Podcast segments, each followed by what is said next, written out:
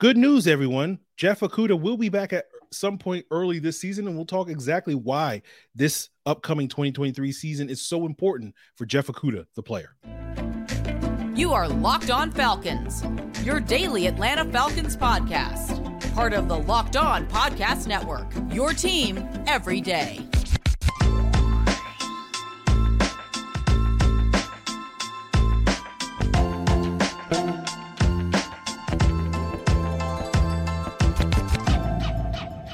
So, welcome back to this illustrious Locked On Falcons podcast, your daily Atlanta Falcons podcast, part of Locked On Sports Atlanta, your team every single day.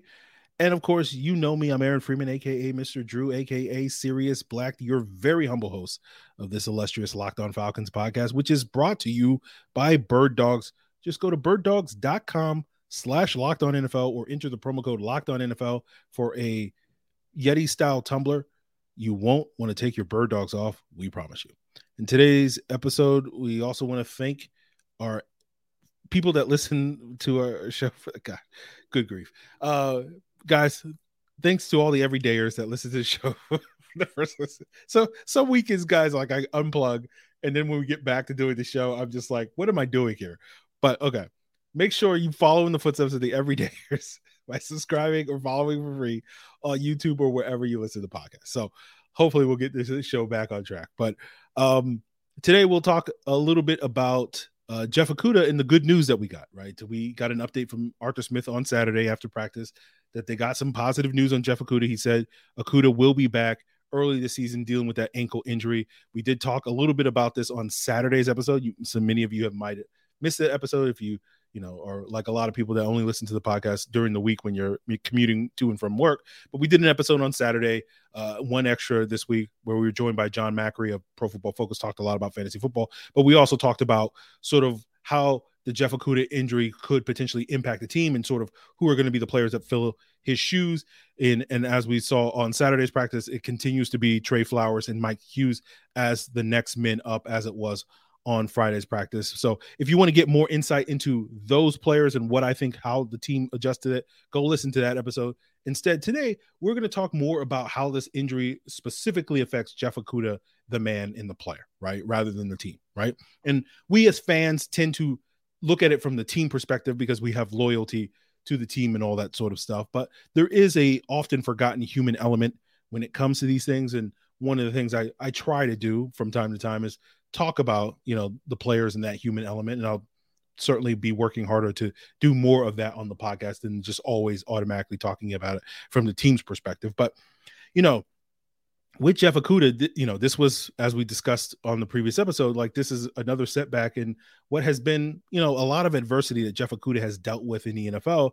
And you know, I don't know enough about Jeff Okudah's personal life, but I just know on the football field, you know, he had a lot of success. So it's probably easy for me to say that he probably didn't deal with that much adversity on the football field, given that type of success that he had at the collegiate level. You know, coming out of Dallas, Texas area, five star recruit, goes to one of the top programs in the country in Ohio State. You know, has a very successful career there at Ohio State and is a number three overall draft selection, which, you know, again, I need to point out that's not common, right? Prior to Jeff Okudah being the number three overall selection in 2020, the last time a cornerback was taken in top three in an NFL draft was 1997, right? When Sean Springs, another Ohio State cornerback, got taken that high. Now we've seen Derek Stingley go that high since then, but you know, that's pretty special for a cornerback. That's, you know, essentially historic when you talk about where he got drafted. But once he gets into the NFL, hamstring injuries kind of derail the beginning of his rookie season. Then he gets on the field, doesn't play particularly well. Then he's hampered by shoulder injuries and a groin injury. Ultimately, shuts him down for that season. The coaching staff there, Matt Patricia gets fired. A new regime comes in under Dan Campbell. Right, looks like he's working his way back, having a good summer, and then the season opener in 2021 tears his Achilles. He's done for the year right? Then he battles back last year, seems to do a good job, lands a starting job, but plays well early in the season. But it seemed like for whatever reason, you know, he kind of got in the coaching staff's doghouse and he's benched by the end of the year. He gets traded to Atlanta for virtual pennies. And this is kind of the last opportunity that Jeff Okudah has to kind of be a starter in the NFL, the last good opportunity, we should say. Right. And it's not to say that the Falcons have given him anything. You know, by all accounts, Jeff Okudah has played very well in the early part of, of camp before his injury, and and certainly was a guy that was you know earning his opportunity as a starter here. But it was very clear that the Falcons were like, we believe Jeff Okudah is our starter when they cut Casey Hayward, when they did not use that premium draft pick on a cornerback like so many people, myself included, you know, earlier in the offseason were speculating that they would wind up doing, right? And that was because they had this belief in Jeff Okudah. And after the season, I don't know how many opportunities Jeff Okudah is going to have where a team is going to be like he's our guy, he's our starter, and and just basically, you know, essentially again, not saying anything's been given to him, but give him that opportunity, right? Because after the season, Jeff Okudah will be a free agent. Didn't have his fifth year option picked up because he was traded, right? There's literal money on the table, right?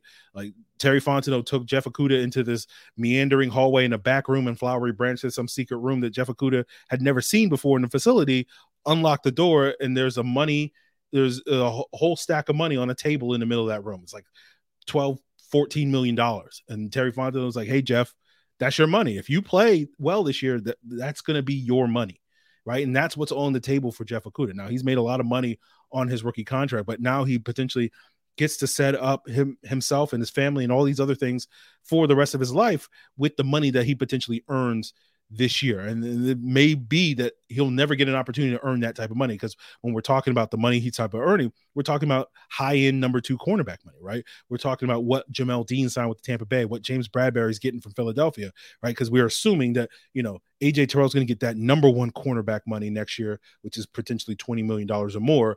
And then Jeff Okudah is going to get that high end number two money, which is potentially 13, 14 million dollars or more. So there's a lot of paths ahead for Jeff Okudah and how his career may go. And a lot of it hinges on this season and how well he plays when he comes back from this latest setback. Right. But we hope we're hoping that he comes back very strong, right? Because one path for Jeff Okudah is, you know, he plays well down the stretch this season for however many games he, he plays this year and the Falcons give him, you know, take him back to that room, that secret room that he's been trying to figure out where it is in the in the week since Terry Fontenot showed him that room.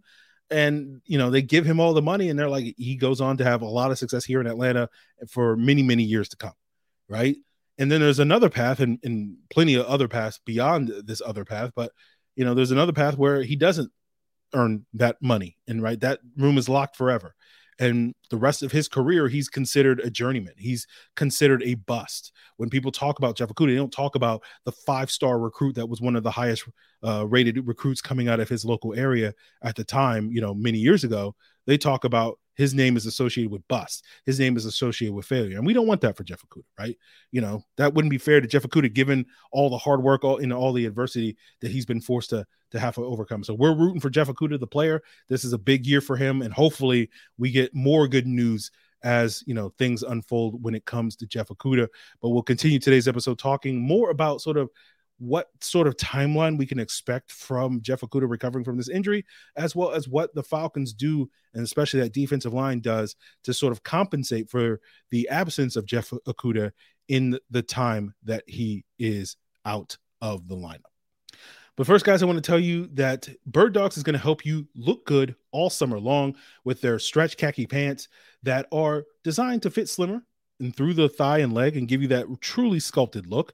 And they fit way better than regular shirts because regular shorts, I'm sorry, because Bird Dogs invented a cloud knit fabric that looks just like khaki but stretches so you get a slimmer fit without having to sacrifice movement. And they also have that anti stink sweat wicking fabric that keeps you cool and dry all day long with bird dogs every day at the gym is going to be leg day or if maybe you're like me and you're not going to the gym as much as you should you know i my bird dogs came in handy a month or so ago when i was at the beach forgot to pack my swim trunks and i was able to you know look good on the beach in the ocean with my bird dogs. And so, however you want to wear them, whenever you want to wear them, try them for yourself by going to birddogs.com slash locked on NFL and you'll get a free Yeti style tumbler with your order. That's birddogs.com slash locked on NFL for a free Yeti style tumbler. You won't want to take your bird dogs off. We promise you.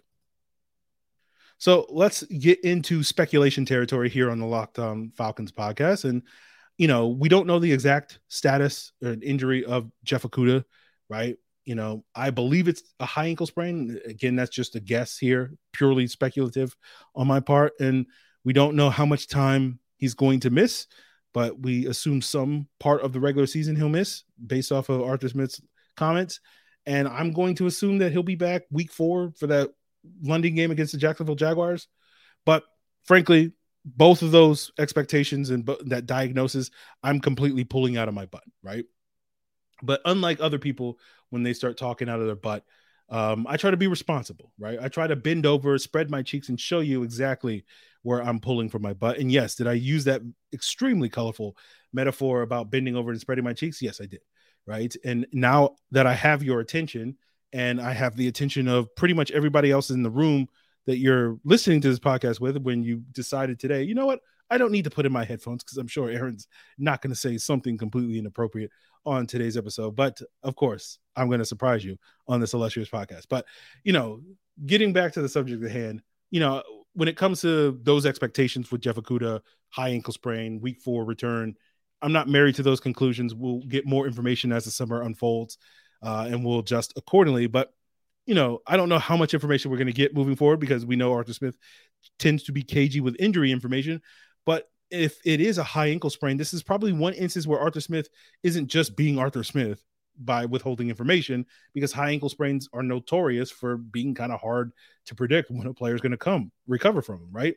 If you just Google high ankle sprain NFL recovery time, you're going to get a whole bunch of different results, right? Some are going to say two weeks, some are going to say three months right? You're going to see two to four weeks, four to six weeks, six to eight weeks. This is all over the place. We know players have played on high ankle sprains. Patrick Mahomes did it this past year in the Chiefs Super Bowl run. We saw Roddy White do it.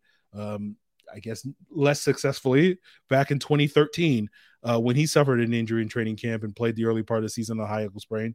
Uh, and then that led to that sort of compounded other injury issues that he wound up having with hamstring and a knee and and it was just a whole thing that season. But you know, to me, the reason I pick week four is like it's eight weeks from now as I record this, and so it feels like we're covering all our bases on that. And again, um, you know, we'll we'll see if we have to adjust that timeline accordingly.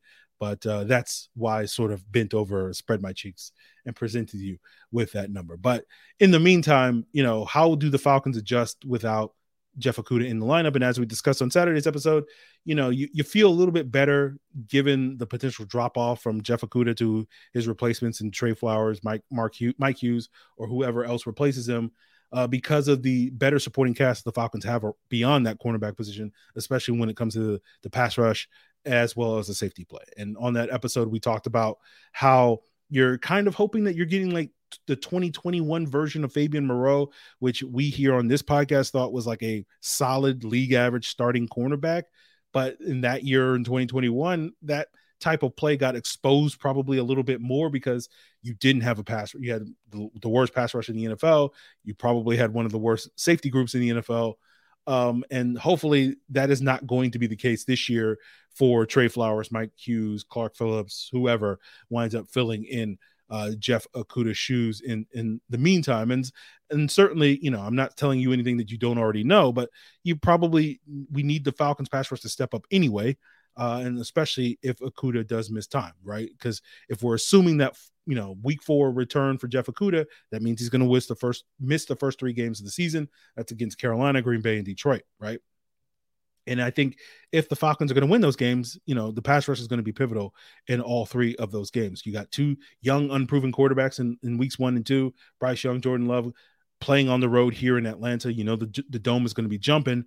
But, um, you know, if you want to give those guys a rough go in those, you know, early road games, you, you want – the pass rush to to be sort of the thing. And when you look at a team like Carolina, they have an up and coming young offensive line, but you want our veteran D line or whatever to basically say, yeah, you guys, and, and say the same thing to Bryce Young. You guys might be really good in like two or three years, but you're not good yet, and we're going to take you behind the shed and we're going to beat you.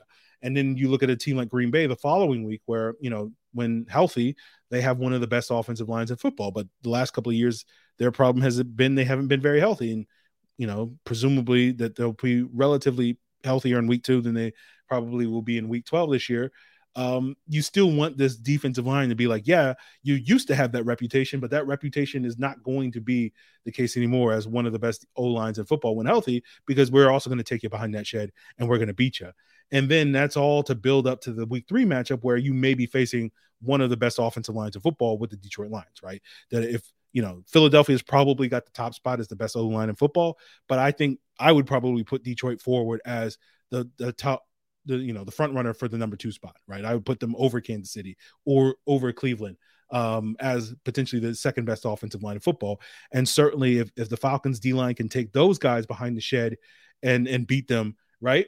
Like that's going to make you feel really good about how they're going to match up with some of the lesser offensive lines or some of the more questionable offensive lines that they face. You know, after that point with teams like Jacksonville, who offensive line's a little shaky uh, at this point in time. So that's kind of what you're looking for. And so you're really hoping that this Falcons defensive line and pass rush really sort of steps up this year. And certainly, you know, if they can take care of business in those first couple of games, you feel really good about their ability to take care of business, you know, for the remainder of the season. That's going to be a great litmus test to see how far this defense and how far this pass rush has come. If they can really give problems in those first three games, uh, if and when you know a player like Jeff Okudah is out in the lineup. So we'll see about that.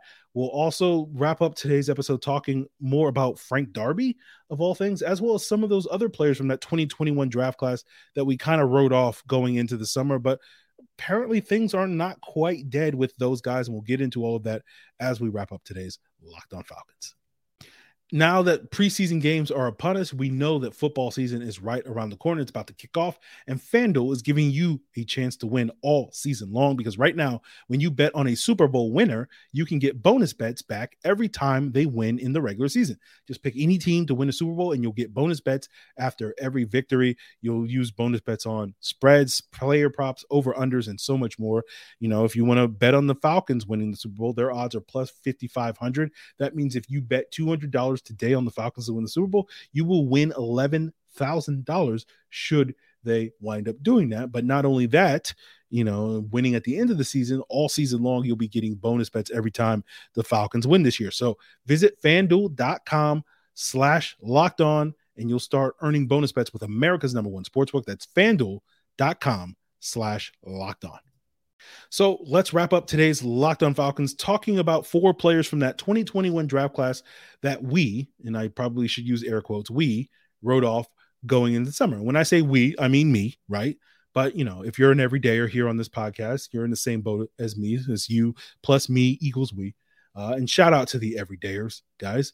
Uh, we'll have some great guests as well as break down some of the uh, joint practices later this week uh, if you continue to make Locked On Falcons your first listen. But, you know, those four draft picks from that 2021 draft class that we wrote off were third round offensive lineman Jalen Mayfield, fourth round cornerback Darren Hall, fifth round edge rusher Ade Ogundeji, and sixth round wide receiver Frank Darby. And all those guys came into the summer, you know, being basically considered on the roster bubble, right?